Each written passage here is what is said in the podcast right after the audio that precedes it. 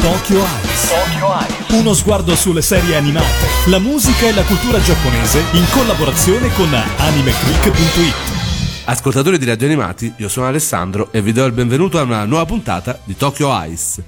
Voi ormai ci conoscete, siamo alla ventesima puntata. Di solito parliamo di serie di animazione giapponesi più recenti. Di solito non si va oltre 10 anni, al massimo 15. Eppure oggi mi sento di fare un'eccezione alla regola, perché il titolo di cui voglio parlare non è uno dei tanti, stiamo parlando di un titolo che ha fatto la storia dell'animazione e di cui nell'ultimo periodo abbiamo rivisto un uh, nascente revival di cui ovviamente volevo parlare. Però non possiamo se non iniziare proprio dagli albori, perché è un titolo troppo importante. Sto parlando di Sailor Moon. Ovviamente io la mia età, quell'epoca pensavo ad altro, comunque non rientrava questo titolo nei miei gusti, quindi oggi mi avvalgo, come si fa un po' con i Pokémon, io chiamo ad aiutarmi eh, uno dello staff di Anime Click che ben conoscete, l'avete già visto in One Piece. Sto parlando di Dario Kotaro, che secondo me è uno dei massimi esperti italiani de, per quanto riguarda questo brand, visto che Sailor Moon gli piace proprio tanto. Io gli do il benvenuto e gli passo subito la palla. Ciao, sicuramente Alessandro sta un po' esagerando, io non credo di essere poi così esperto, però Sailor Moon mi piace tantissimo, lo amo e lo seguo sin da quando ero piccolo e quindi sono contentissimo di poter essere qui a parlarne insieme a voi. Dario, eh, il genere Maggiocco di cui Sailor Sailor Moon eh, giustamente fa parte eh, era già arrivato in Italia con titoli famosissimi partendo da Sally la strega, passando per l'Alabel, passando per la stessa Crimi, quindi ci sono stati tantissimi titoli del, per quanto riguarda questo genere di animazione giapponese. Eppure che cos'è che ha generato tutta questa attenzione su Sailor Moon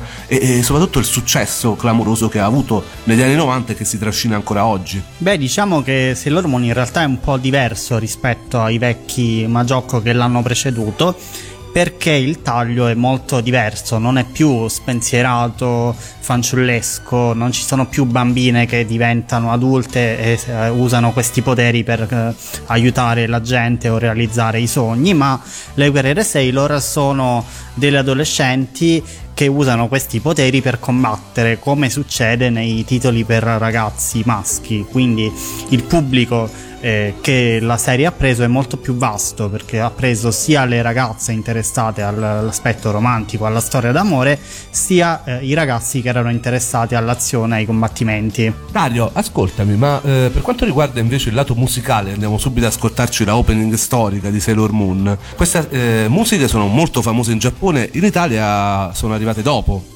Tu che ne pensi? Tu l'hai visto in tutte e due le lingue, quindi puoi parlarcene. Sicuramente noi italiani conosciamo la serie con le sigle italiane cantate da Cristina D'Avena, però la colonna sonora originale è, più o meno è rimasta, almeno quella dal lato strumentale, e quindi molte delle canzoni della serie le abbiamo sentite, magari tradotte in italiano o solo strumentali.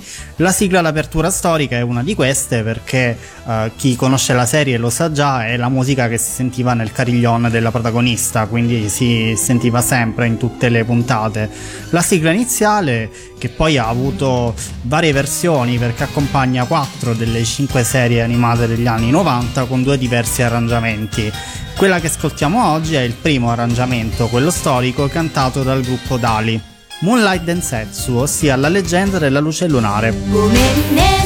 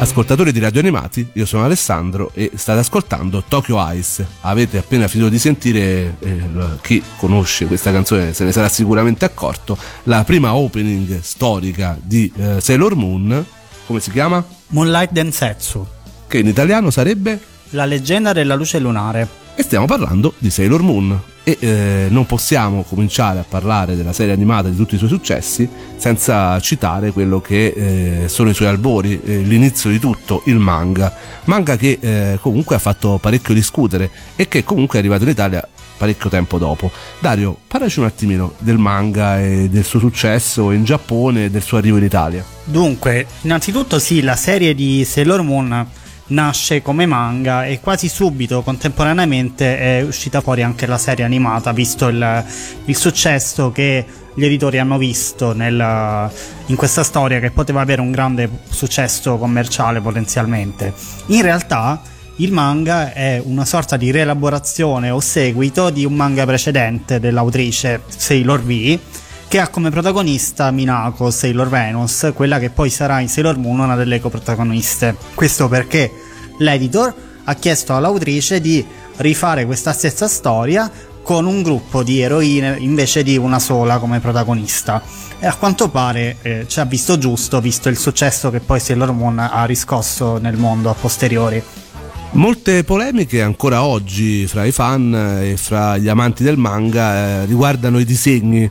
Eh, l'autrice non l'abbiamo ancora nominata Naoko Takeuchi, e eh, gli haters, come si chiamano chi- i personaggi proprio del mondo del fandom che disprezzano, che vogliono per forza eh, mettere in cattiva luce determinati titoli, eh, dicono che non sa disegnare, che non sa proprio, non ha il senso delle proporzioni. Ho letto anche questo. Tu che ne pensi, Dario? Ma sì e no.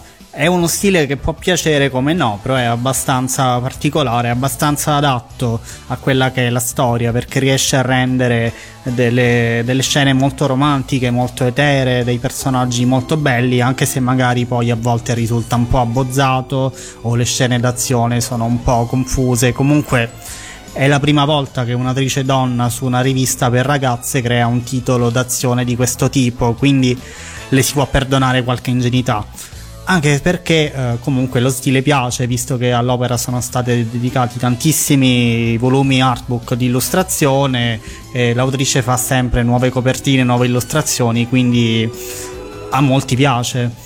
Certo, il cartone animato ovviamente è stato rifatto con uno stile più uniforme, più bello, anche da artisti animatori professionisti molto famosi e molto bravi. E poi c'è sempre l'imprinting che in Italia si è visto prima il cartone animato, quindi si è più affezionati a quello. Dicevamo che eh, effettivamente il eh, successo di Sailor Moon è dovuto a questa rivisitazione del Maggiocco in chiave super sentai, quindi supereroistica giapponese, mista appunto a eh, una maniera più matura di vedere il mondo delle maghette.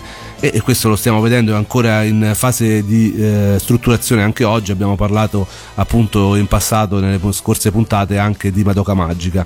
Però Sailor Moon era degli anni 90, fu una vera rivoluzione, ma è soltanto questo Sailor Moon? No, ovviamente è un titolo molto più complesso che ha diverse chiavi di lettura e può piacere, anzi piace, abbraccia tantissime frange di pubblico diverse perché eh, nasce innanzitutto come shoujo per un pubblico abbastanza giovane, quindi piace alle bambine, piace alle ragazze per l'elemento romantico, la storia d'amore che è molto forte, molto struggente, molto appassionante, ma piace anche ai ragazzi per l'azione E eh, al di là di questo c'è un, un vastissimo sottotesto più alto di elementi culturali che vanno dalla mitologia greca, alle filosofie orientali, l'astronomia, e di tutto. E questo è molto bello perché si può vedere l'opera attraverso una chiave di lettura differente e ci si può proprio divertire a vedere tutte le influenze, le citazioni di cultura che l'autrice ha messo nella sua opera. Andiamoci subito a sentire un'altra canzone. Ovviamente non l'ho detto, ma mi sembrava implicito. Tutte le canzoni di queste puntate, sia questa che la prossima, che tratterà invece di Crystal, l'incarnazione più recente di Sailor Moon, le ha scelte Dario. Adesso cosa ci proponi? Adesso ascoltiamo Tsukini Kawatte Oshio ossia Ti punirò in nome della luna, cantata da Kotono Mitsuishi, Aya Isakawa e Michieto Mizawa, ossia le tre doppiatrici di uh, Sailor Moon, Mercury e Mars. Questa canzone, che è stata usata come sottofondo al combattimento dell'episodio 21, la riconoscerete subito perché uh, utilizza come base la musica strumentale della trasformazione della prima serie che conosciamo tutti. Ascoltiamola. 迫り来る誘惑騙し裏切り餌食を求め魔の手を伸ばすキャダキャダ相手は素敵な美少年だからなんなの戸惑っている時じゃない辛いけど勇気を出して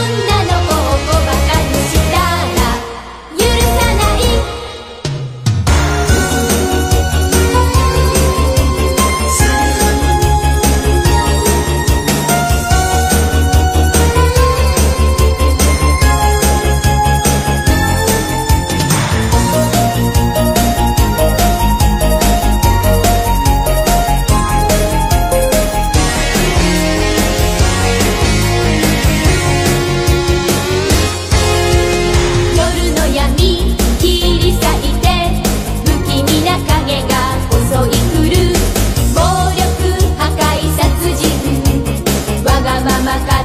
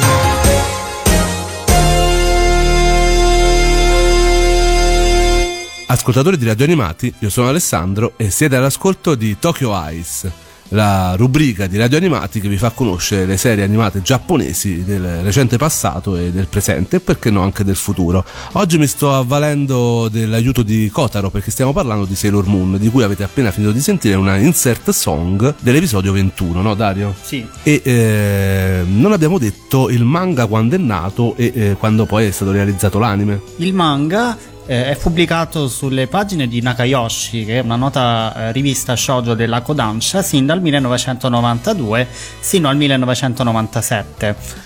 L'anime ha le stesse date perché ha seguito di pari passo l'uscita del manga, con una serie per ogni saga del manga, quindi una all'anno fondamentalmente. E eh, stavamo dicendo, questa che abbiamo appena sentito è una insert song eh, che eh, si sente spesso per quanto riguarda la trasformazione e eh, la trasformazione appunto delle Sailor, delle guerriere è eh, praticamente uno degli aspetti più affascinanti no, di questa serie. Assolutamente sì, è uno degli aspetti che ci ha colpito di più a noi maschietti per uh, uh, scopi un po' poco nobili, insomma, perché durante la trasformazione uh, si vedevano le ragazze con la silhouette senza vestiti durante il momento in cui si trasformavano prima di ottenere il costume. Bravi zozzi!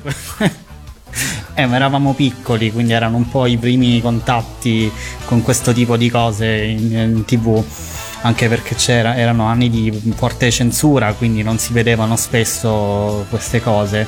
Questo per quanto riguarda noi maschietti, mentre invece le ragazze uh, vedono la trasformazione delle Sailor come una sorta di uh, proiezione dei loro desideri, perché uh, per trasformarsi le guerriere urlano la formula make up, ossia trucco, quindi è come se diventassero più belle, più grandi con la trasformazione che poi passa attraverso la, il costume che altri non è che la, una versione da combattimento della divisa scolastica che le giapponesi indossano dalle medie. La famosa marinaretta. Sì, la Sailor Fuku, il costume alla marinaretta che si usa ancora in tantissime scuole giapponesi.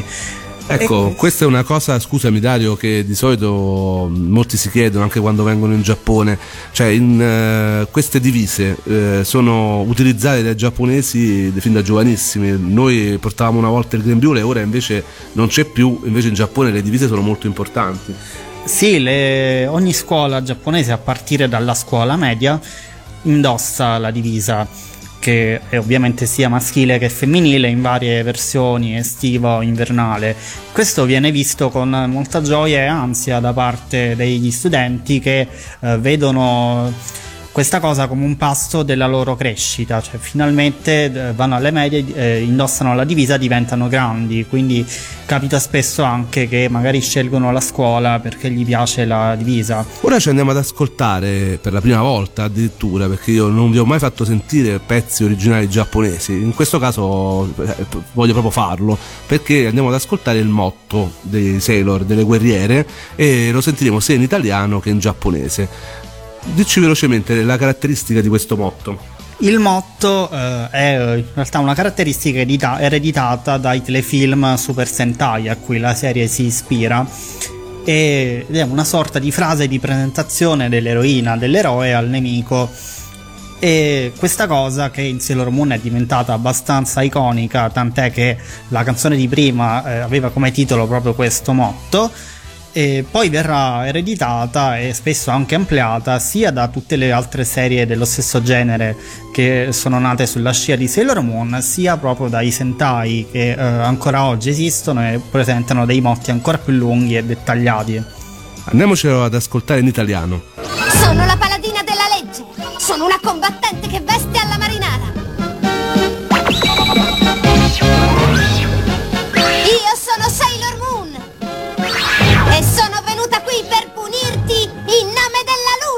Ecco, questo era il motto di Sailor Moon in italiano, andiamo adesso ad ascoltarcelo in giapponese.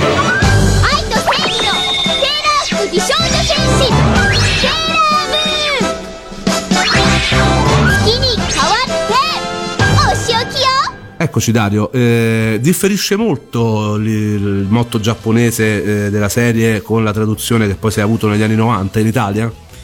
In realtà no, più o meno il la traduzione è, è simile, perché il motto giapponese dice eh, sono la, la paladina dell'amore e della giustizia, sono la bella guerriera con la marina retta, sono Sailor Moon e ti punirò in nome della luna, che potete vedere è abbastanza simile, parola più parola meno, a quello che è stato detto in Italia. Da qui anche il titolo lunghissimo di Sailor Moon, no? Sì, infatti il titolo eh, originale per esteso sarebbe Bishoujo Senshi Sailor Moon, ossia la bella guerriera Sailor Moon. Che in Italia è diventato solo Sailor Moon per comodità. Sì, ovviamente con vari sottotitoli più o meno lunghi nelle varie serie, come succede anche nell'anime in giapponese. Ora ci andiamo ad ascoltare un'altra canzone che hai scelto tu, dici qual è? La canzone che ascolteremo adesso è Sailor Team No Team, che viene dalla quarta serie, ossia dal, da quella che in Italia si chiama Il mistero dei sogni, in particolare dall'episodio 161, perché accompagna nell'edizione ovviamente originale giapponese il combattimento con il quartetto delle Amazzoni. La cantante che ha eseguito questa canzone è Hiroko Asakawa. Allora, adesso ce l'andiamo ad ascoltare.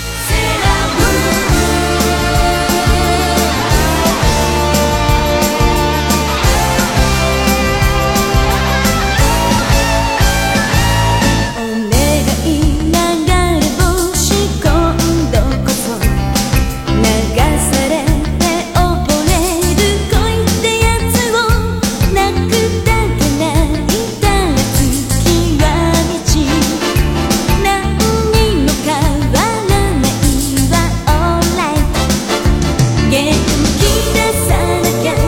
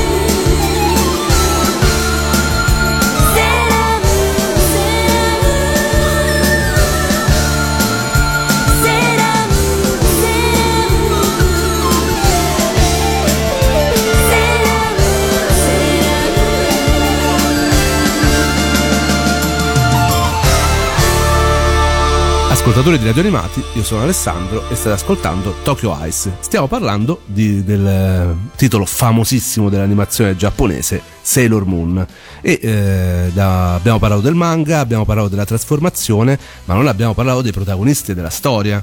La- cominciando proprio dalla protagonista che in Italia è famosa come Bunny, mentre in Giappone In Giappone si chiama Usagi, ossia eh, coniglio, e anche questo nome è già un indizio di tutto quel sottotesto culturale che citavo prima, perché il nome completo Tsukino Usagi eh, in giapponese significa coniglio della luna.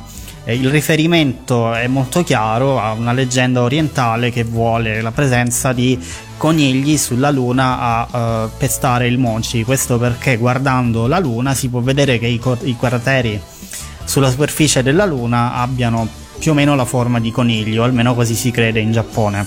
La protagonista poi mi dicevi, me l'hai detto più volte parlandone, è una protagonista in cui moltissime spettatrici si riconoscono perché è un po' pasticciona, eh, arriva in ritardo, no? Assolutamente sì, è un personaggio molto umano in cui è molto facile identificarsi perché ha tutti i pregi e i difetti delle quattordicenni di tutti i giorni. Però la sua bellezza sta anche del- nel fatto che questa sua quotidianità, questo suo essere una persona normale, poi si rispecchia nel fatto che è un'eroina. Quindi nel momento del bisogno diventa molto coraggiosa, molto decisa, ma anche sempre molto buona e molto gentile, al punto che si rifiuta di uccidere i nemici e magari preferisce e riesce anche a convertirli in episodi molto toccanti, molto belli. Parliamo un po' della trama, di cosa parla Sailor Moon? Che cos'è questa luna di cui si parla e soprattutto le altre protagoniste, cosa, le altre Sailor, cosa fanno, chi rappresentano?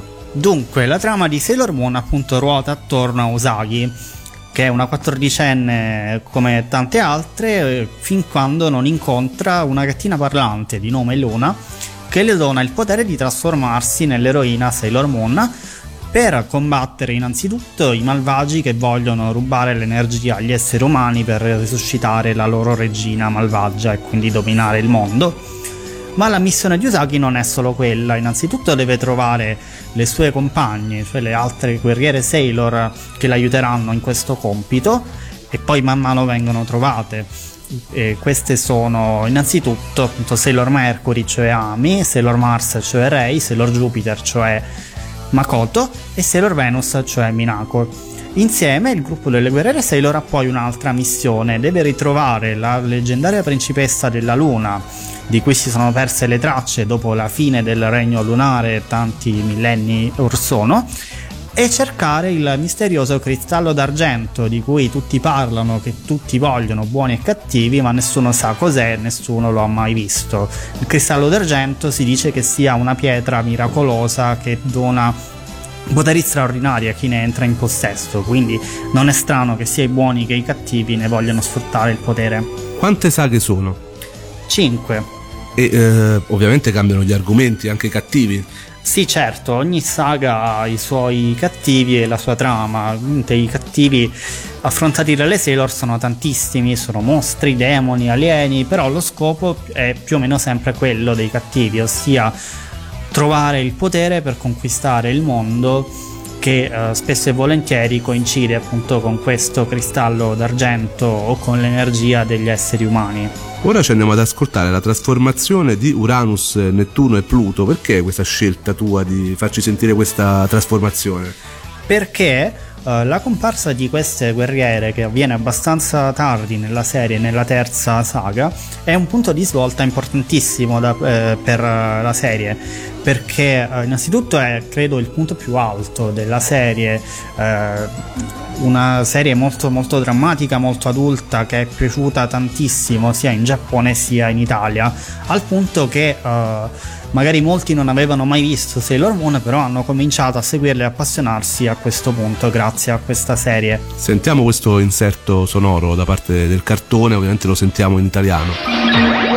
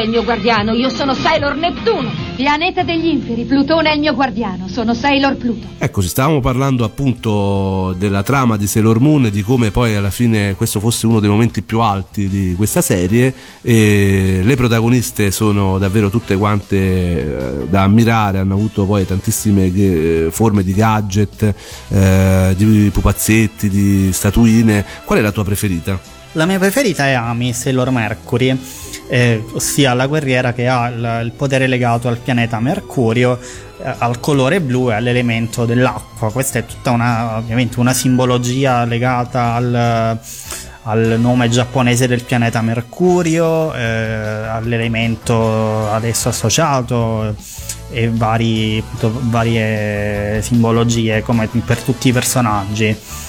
Ora che ci andiamo ad ascoltare come canzone? Adesso ascoltiamo Eien Melody, ossia eh, Melodia Eterna, cantata da Michi Tomizawa.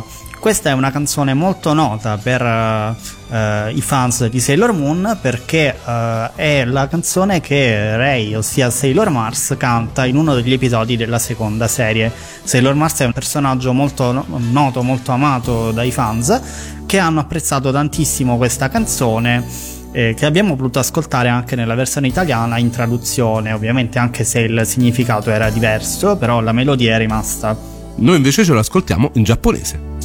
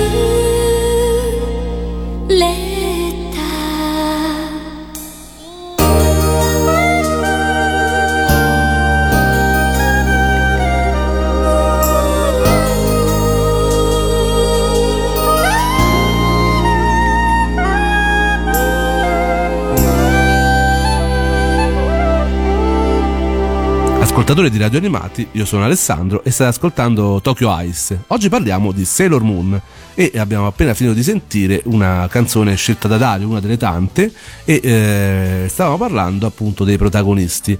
Abbiamo saltato quello forse un po' più caratteristico e forse uno dei pochi maschi, no? Mm, Milord, come si chiama in italiano?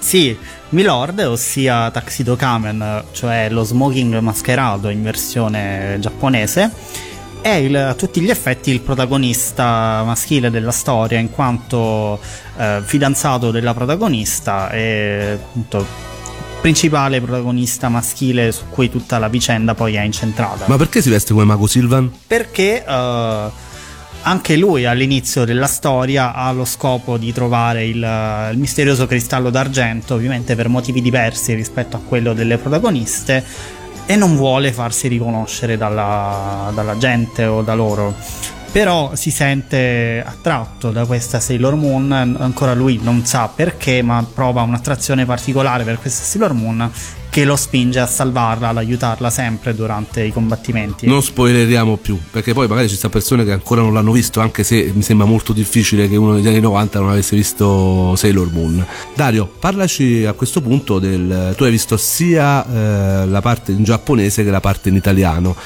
Sappiamo perfettamente che Sailor Moon è stata stracensurata andando su Mediaset, soprattutto le parti sessuali, le allusioni, eh, le parti un po' più scabrose che ci stavano. E eh, a questo punto dici le differenze fondamentali fra l'edizione che hai visto tu completamente scevra da tutto questo, giapponese, e eh, poi parlaci anche un po' del doppiaggio.